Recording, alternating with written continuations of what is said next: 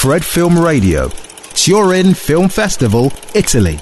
Angelo Acerbi, Fred Film Radio from the Torino Film Festival here with Mr. Malcolm McDowell. Good morning. Good morning.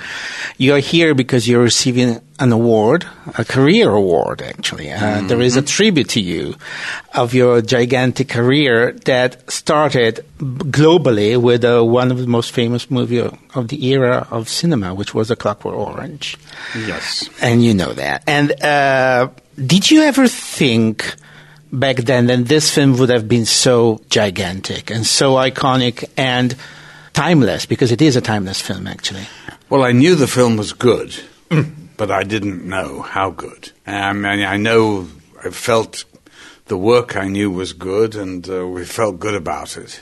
And you know, if you're doing your job and the director's a brilliant man, Yeah. then you know it's going to be a good movie. But I didn't know we'd still be talking about it 52 years later. Exactly. And it was very controversial back at the time because your role was a kind of a scary and disturbing one. Yes, uh, you know, I, I could never really see that, to be honest. I mean, you know, the way I played it was a, as a black comedy, very black, but still comedic. And it's in a style, it's not naturalism. Yeah. There's a style to it, so, you know, you get away with an awful lot, you know, when you're doing a rape and uh, to singing in the rain. It's um, this juxtaposition of, you know, happiness with this awful deed. Yeah. And, um, but I didn't know that it was going to be so talked about. But, you know, it's interesting that through the years, uh, what people really understand about the film and really like about the film has changed. You know, at the beginning, it was the shock and awe because the look of the film was so unique Absolutely. and as, of course has been so copied. Now I've just been looking at a Gucci. Um, yeah. Advertising, yeah. I mean, uh, this is 2022. I mean, this is now 52 years. Well, this is what iconic means, you know. Yeah. That image was printed in our minds forever. And it's amazing how that image happened by luck. Oh, really?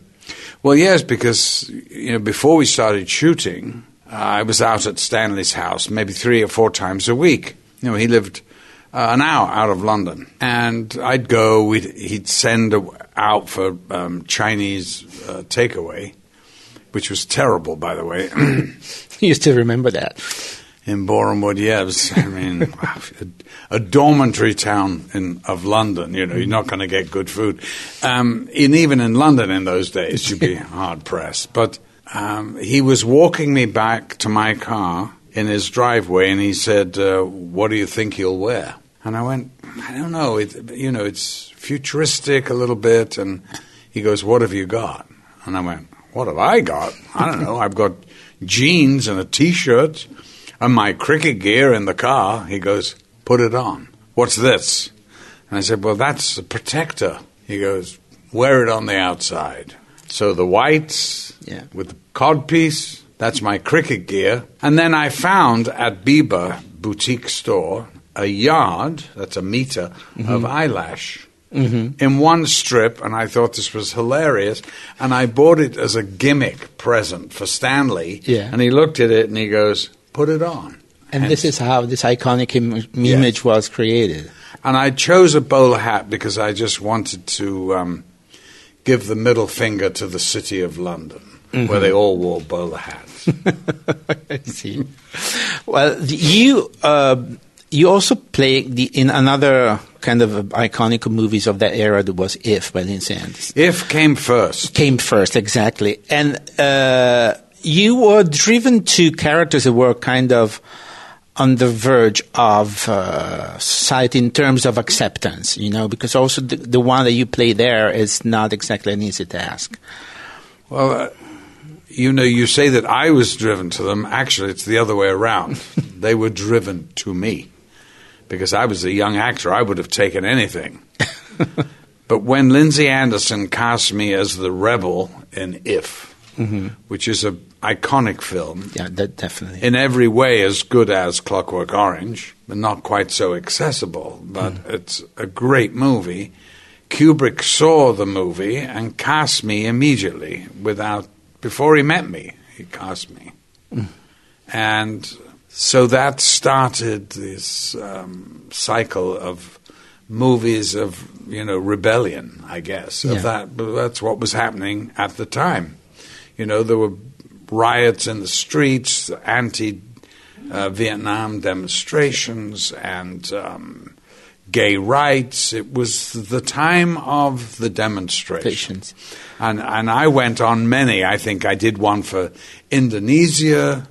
I, I, I can't even remember how many, but um, I remember them doing one for the Panovs, these dancers that were in they were, wanted to emigrate emigrate from the Soviet Union to uh, Israel, and they were not allowed.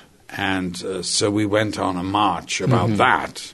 So it was a very intense and political era. It was very political, and um, you know, you used uh, your position, you know, of notoriety such that it mm. was to um, support um, freedoms, basically. I have one last question about another controversial movie that you were in, which was an Italian film called Caligula. Yes. That was a very difficult and outrageous and very difficult to see to be seen actually movie now.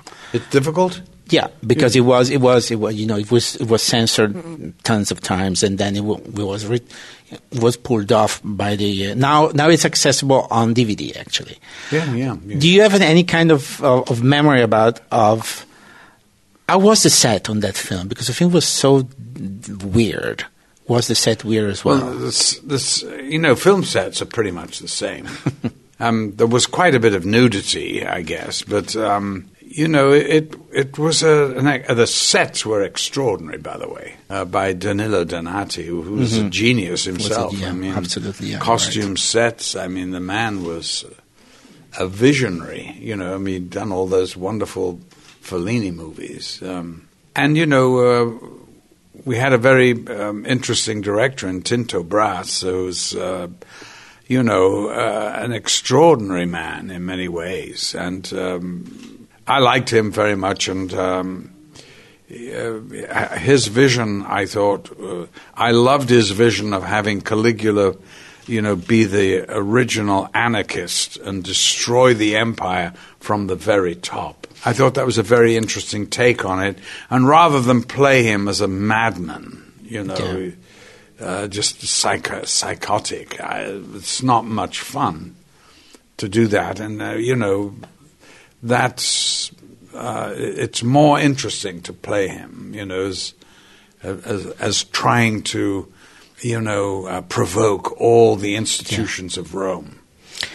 Well, I would I would talk to you for hours, but we don't have time. So I have to say goodbye. Thanks a lot to Mr. Mark McDowell for having been with us, and Angelo Acerbi for Fred, the Festival Insider. Fred Film Radio. 24 7 on Fred.fm and smartphone apps.